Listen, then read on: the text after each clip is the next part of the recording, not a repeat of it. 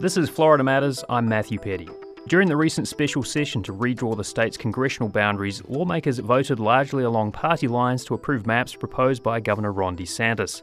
The maps are controversial as they're expected to reduce black representation in Congress and give an advantage to Republicans, and the vote was marked by protest, including a sit in led by black Democrats on the floor of the House chamber.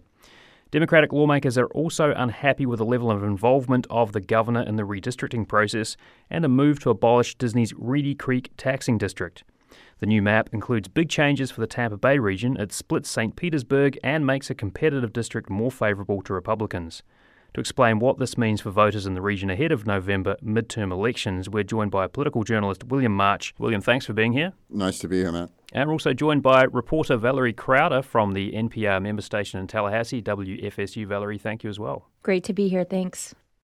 Well, Democratic lawmakers in the greater Tampa Bay region were outspoken in their opposition to the new congressional maps. Let's hear from some of them. Here's State Representative and congressional candidate Michele Rayner. She represents House District 70 and she's in St. Petersburg. What I'm not going to do is let this moment pass and not make a record because I have my mother's blood and my father's blood coursing through my veins. I have my ancestors' blood coursing through my veins. They have fought and come through too much to allow this House to abdicate their duty to a governor who has political ambition. And yes, I said it political ambition that's not about the people. So, y'all, I, I, hope this isn't falling on deaf ears. And I hope that there's political will on the other side of the aisle, political courage to stand up to a bully. So that's Representative Michele Rayner from St. Petersburg. And then speaking to reporters after the vote, Representative Fentrice Driskell from Tampa explained the sit in protest. This legislative session was already, special session was doomed from the start when Senate President Simpson and the Speaker said that they weren't going to draw any maps. They were going to let wait for the governor's map. Right. What world are we living in? So yes, the tables got turned on us. Today the, the tables got turned on them. We did the best that we could to speak up for the people of Florida, to stand up for black voices whose representation is being cut by half. You heard articulate, beautiful, well thought out debate from all of our members. We didn't have the time to make all of our debates. Leader Alexander didn't get to debate. It was a farce and a fallacy. We called it out for what it is. And that was Democratic State Representative Fentrice Driskell from Tampa. On the other side of the aisle, Republican Mike Beltran from Lithia praised the maps. He said they had clean lines, divided counties fewer times, and followed prominent geographical and political boundaries and were drawn up in a fair and impartial way. And he also pushed back at criticisms of the governor. The governor was elected to, among other things, be involved in the legislative process, as we've discussed.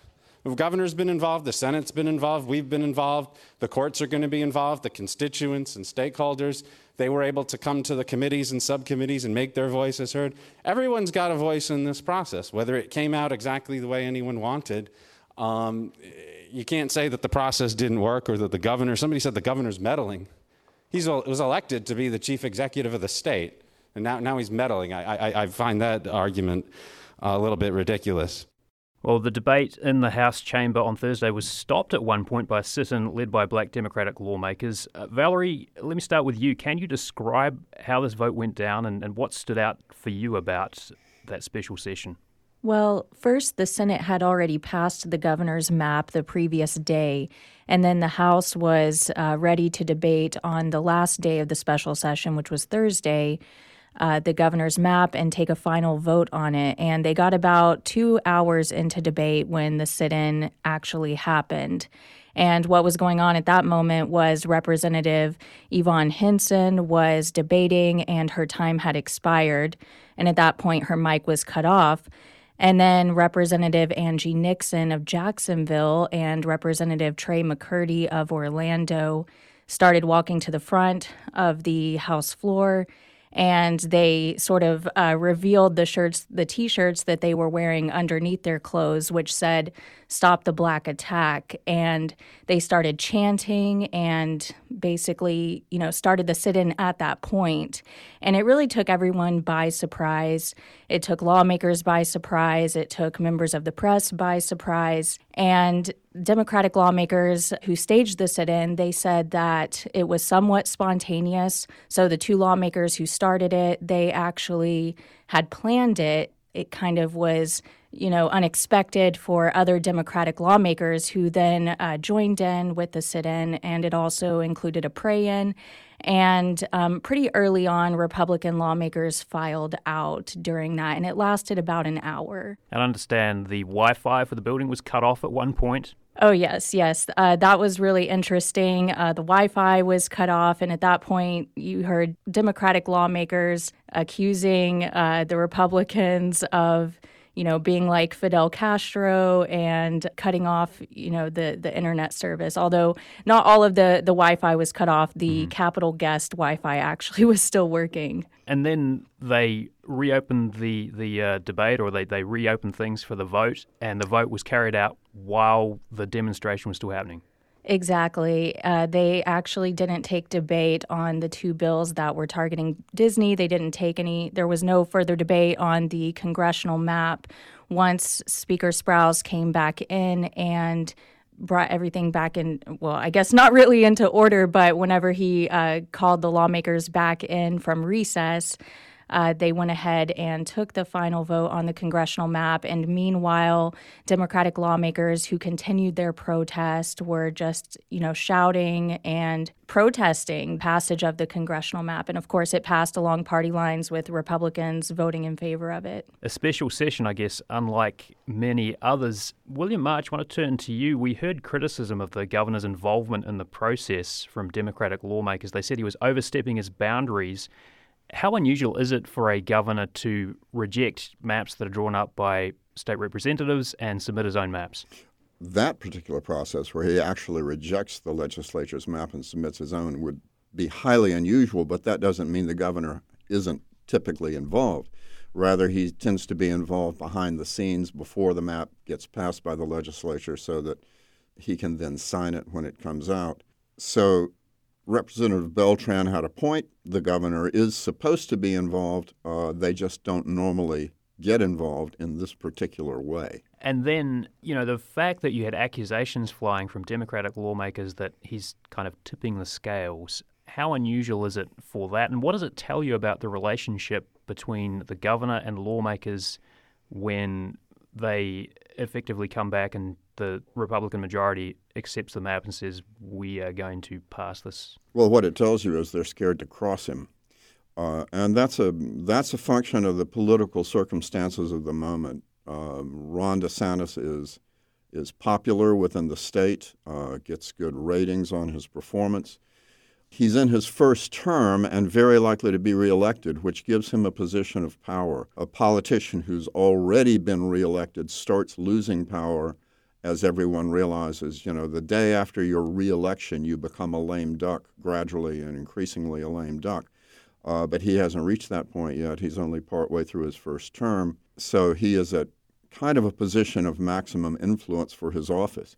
In addition to that, he's viewed as a potential strong contender for the 2024 presidential nomination. Now, all those things put together put him in a really unusual position which is what gives him this unusual position of power, so that the Republican lawmakers are afraid to go against his will. And Valerie, I believe we heard some of that from Democratic lawmakers saying that they think he has his eye on a, a different political prize and is really looking to that with his uh, drawing up these maps and submitting them and uh, basically the way the special session has been conducted. That's right. Governor DeSantis is widely considered a possible presidential candidate. And uh, that's a, a, big thing that um, Democratic lawmakers were noting throughout the session was that he put forward this map to pursue his political ambitions to help his possible campaign for presidency, to appeal to donors outside of Florida, even. This is what Democratic lawmakers were saying, saying that basically he's sacrificing black voters in the state uh, for his own political ambitions. What about this notion, too, of checks and balances? Because we heard some of that too complaints that the usual political process by which the governor and the lawmakers balance each other out was just not there this time. Yes, yeah, so that's something that we heard a lot was that uh, Democratic lawmakers were really irate that the governor and that the legislature actually they were very angry that Republican lawmakers had acquiesced, as they put it, uh, to the governor and allowed him to insert himself in this way in the process after they had already passed a bipartisan map that the governor vetoed last month they were, you know, really disappointed to see that instead of overriding the governor's veto and keeping the map that they said was constitutional, um, that they went ahead and, and took up and, and ultimately passed the governor's map. William, is this a new normal for the way redistricting or other kinds of sessions along these lines may be carried out with the governor inserting themselves into the process to this extent? Well, I think once you set a precedent like that, it becomes easier for for ensuing governors to do the same thing. Uh, as to whether this is a new normal, uh, I think probably a lot of people hope not, uh, but it could be. Let's talk a little bit about the Tampa St. Petersburg area. Governor DeSantis' map splits St. Petersburg. It makes some toss up districts, including the 13th, currently held by Charlie Crist, less competitive and more Republican. William, what does this mean for St. Pete? One thing that it means is that the city, as a city, is likely to have two representatives in Congress instead of one, and there's a good chance that they'll have bipartisan representation because um, Kathy Castor of Tampa, uh, a Democrat, will have part of the city, and the map almost guarantees her reelection. The other part of the city uh, goes into what is a potential swing district, but with a pretty significant Republican lean. Mm-hmm. Uh, that's the district that Charlie Crist holds now. He's leaving it open to run for governor.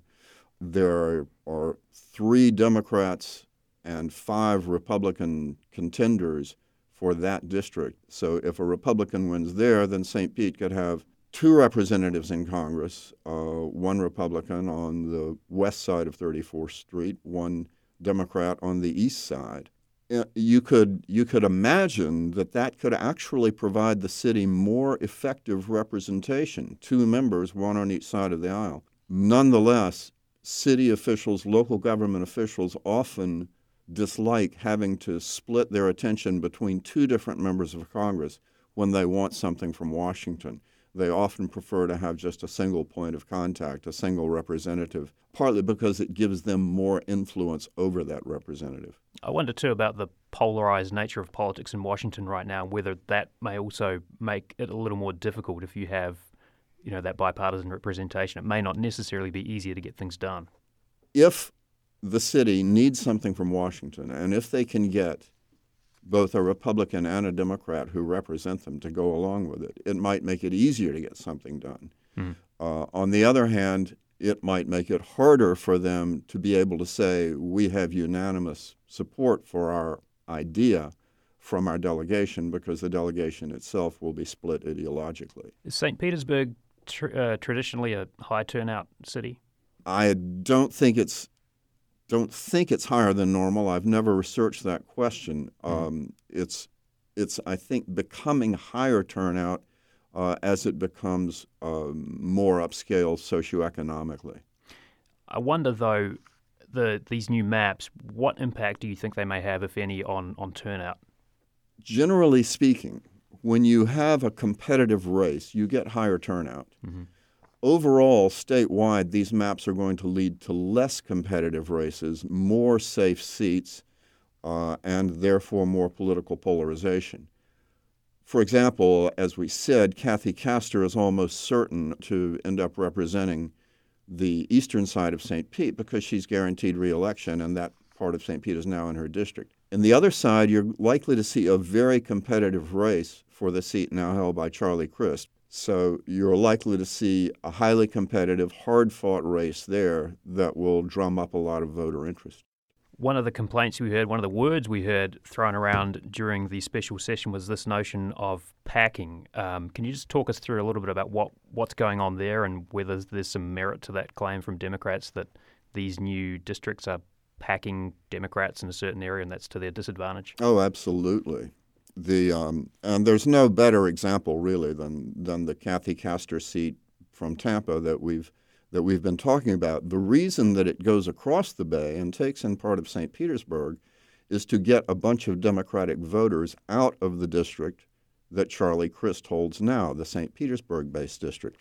Essentially, they're using Castor's district as a Democratic sink, a sink to hold all the Democratic voters so that all the districts around it will be more Republican. And that's been the case since the redistricting that was done in 1990. Ten years ago, the courts ruled that it was illegal under fair districts for Castor's district to go across the bay to take those, those Democratic voters. And that's why, as of right now, before this new map goes into effect, Castor's district is all located in Hillsborough County. There's also a new seat in the Tampa Bay region because of changes in the census. The 15th district includes parts of Tampa, Plant City, Zephyrhills, a bit of Polk County as well. Uh, on the face of it, William, how does this district lean? It's definitely a swing district, but it leans Republican. Uh, that district, it's going to be called District 15. Like I think you said, it takes in northeastern Hillsborough County, plus Zephyrhills up in Pasco County, plus part of Lakeland and Polk County, and a little bit of Lake County. In 2020, it voted 51 to 48 percent for Trump.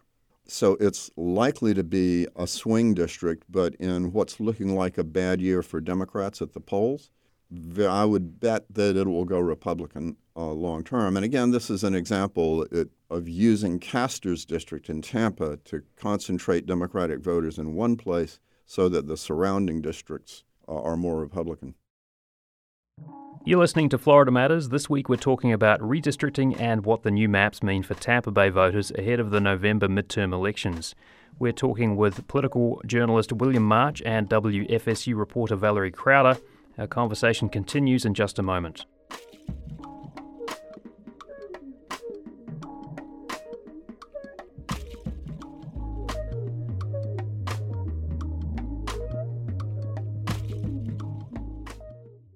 Welcome back to Florida Matters. I'm Matthew Peddie. We're talking with political journalist William March and WFSU reporter Valerie Crowder about the new congressional maps.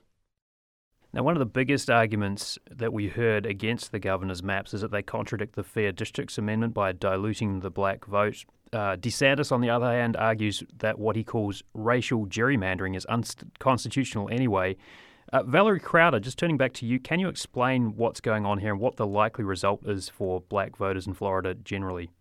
Certainly. Well, voting rights groups, civil rights groups, and voters from several districts across the state are suing over the governor's congressional map. They claim that it violates the state constitution's Fair District Amendment. As you just mentioned, uh, the Fair Districts Amendment bans partisan gerrymandering that's intentional um, and also the diminishment of minority voters' ability to elect candidates of their choice. In other words, if a minority access district existed in the previous congressional map and the minority population hasn't uh, decreased, then that district should be protected under the state constitution's Fair Districts Amendment. And that is the case with Representative Al Lawson's district mm-hmm. in North Florida, Congressional District 5, which the governor's map does eliminate. And so that's really what the plaintiffs take issue with in this lawsuit. It was filed in state court, the second uh, judicial circuit court in Leon County. And um, they're basically saying that this map should be thrown out and that the court should adopt and enforce a new map, and they're hoping that that will happen ahead of the 2022 elections. Al Lawson, in fact, had this to say in a press release after the legislature approved uh, the map. He said, quote, once again, DeSantis is showing Florida voters that he is governing the state as a dictator, end quote. And then you had Representative Angie Nixon. She characterizes the map as, quote, stealing the black vote in Jacksonville. Valerie, does that kind of sum up the mood from lawmakers, uh, you know, black Democratic lawmakers about what's going on here and what these new maps do? Yeah, definitely. I think they see what Governor Ron DeSantis has done as an authoritarian, you know, method of leadership. I think that they have said that re- repeatedly that DeSantis is behaving as a dictator by inserting himself in the process this way. I mean, of course, his office did draw the maps and he signed them into law. Um, and They do take issue with the fact that the maps would reduce the state's black representation in Congress by half. And that's really their main concern. And of course, Representative Angie Nixon is from, um, resides in Congressional District 5. And so, you know, she's speaking up for her constituents as well. And um, also Representative Trey McCurdy, who helped lead the sit in. He is also from Congresswoman Val Demings' district, and mm-hmm. that's another district that the governor's map erases. Valerie, this has all happened fairly recently, of course. It's all quite new, but I'm just wondering what's your sense of what people in the panhandle are thinking or feeling about this?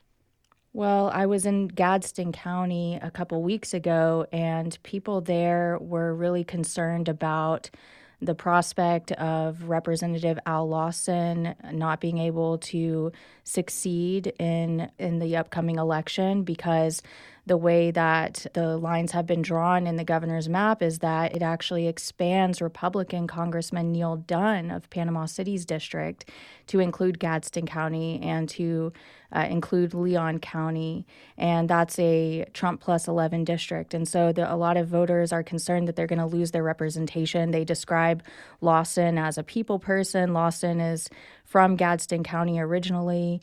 Gadsden County is also the only county in the state with a majority African American population. And so that representation is really important to voters there. And I think also a lot of people don't really, you know, fully understand just across the district in general that what is actually happening. This is a once in a decade process. So, but when people understand that they're going to lose their represent- representation, then there is a lot of concern about that.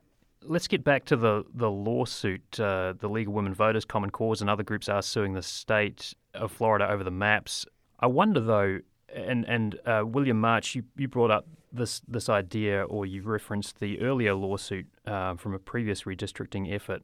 Is there enough time for lawsuits to be dealt with before November? And is this, do you think, a political strategy uh, on the part of Republicans, on the part of the governor, to push something through, and even you know if there's not time to to get things resolved in court, it's still going to be in the favor of uh, the folks who drew up those new maps? Well, it seems unlikely that the litigation over the new map can be can be finalized in time for qualifying, which uh, I believe is in June. And as to whether it's a deliberate strategy, of course, the Republicans who passed the map would would absolutely deny that. But at the same time, holding off the maps later and later so that candidates don't know exactly where they're going to be running, don't know which district they're going to be filing in. That does give an advantage to incumbents, most of whom are Republican, because they have better name recognition. They don't have to go as far to get their names known. And it gives an advantage to candidates who have more money because they can go out and, and spend, and they it gives less time for a, a lower spending, lesser well known candidate to go out and make a name for himself. So there are there are advantages to incumbents and to well-funded candidates for this map to come in this late. Now, because of this, some of the opponents have filed a lawsuit saying that the court should not allow this this new map to go into effect for this election. Um, they're instead asking that a map passed by the Senate early on in the process, back in March, be used instead. Uh, the state, of course, is fighting that lawsuit and says that now that we've got a map that's been passed by the legislature and approved by the governor, there's no need not to put it into effect.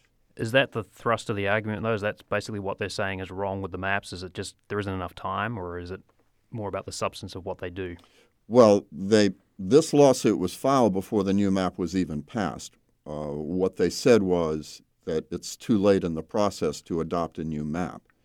Um, now the new map has been adopted, and its proponents, the Republicans, say there's it's been adopted. There's no reason not to use it. Where do you see these legal arguments going from here? They'll proceed on a couple of fronts. One is uh, as to what Valerie was talking about, the dilution of black voting power the other is partisan gerrymandering, and, and as I think Valerie mentioned, the uh, the Florida Fair District Amendment makes it illegal to, to draw a, a district map with the purpose of helping one particular political party. Now, that will be argued on whether they can prove whether the opponents, the critics, can prove that there was intent to favor one political party. And that's intent, obviously, is a difficult thing to prove. Uh, it's been revealed that the governor's office did hire a Republican political operative as part of putting the maps together. That will be used as evidence of partisan intent. It's worth noting that at the federal level, there's nothing in federal law that makes it illegal to draw a map with partisan intent, but it is illegal in Florida under the Fair Districts Amendment. And then, as Valerie discussed, the Fair Districts Amendment also talks about dilution of black voting power, and that will be an argument at the state and possibly also the federal level. However, the Voting Rights Act, the federal Voting Rights Act, that attempts to sustain the, the voting power of, of minorities, has been under assault from the Supreme Court recently uh, where it actually stands is really kind of open to question. In the bigger picture, what do these new maps do for the balance of power in Congress? This map, assuming it goes into effect, which it probably will, will be a major step for Republicans in trying to overcome the very slim Democratic majority in Congress. Now, all sorts of consequences are flowing from that. There have been, for example, national news stories recently about the Biden administration looking at what sorts of investigations Republicans might start against the Biden administration if they take a majority in the House. So the the consequences could be significant, and that's I think that is the ultimate reason why you're seeing Governor DeSantis and the legislature taking this step. Normally, redistricting is not something that voters get all excited about. You don't see a lot of big, high profile, controversial news stories about drawing legislative districts. But this year, there, because of the narrow majority in the House, this year there has been a lot of talk, a lot of national news stories, a lot of court cases over redistricting, and DeSantis sees this as another way that he can be a hero to the conservative base. When the legislature passed its original maps, the ones that were vetoed, conservative activists were angry that the maps didn't do more to help Republicans take back control of Congress. And DeSantis sees this as yet another way that he can be a champion to the Republican base. We've been speaking with political journalist William March. William, thanks so much for joining us. Glad to be here. And reporter Valerie Crowder from the NPR member station in Tallahassee, WFSU. Valerie, thanks so much as well. Thank you, Matthew. And that's Florida Matters for this week. You can find us online at WUSFnews.org or via Facebook or Twitter. Search for Florida Matters. Dinorah Prevost is our producer. I'm Matthew Peddie. Thanks for listening.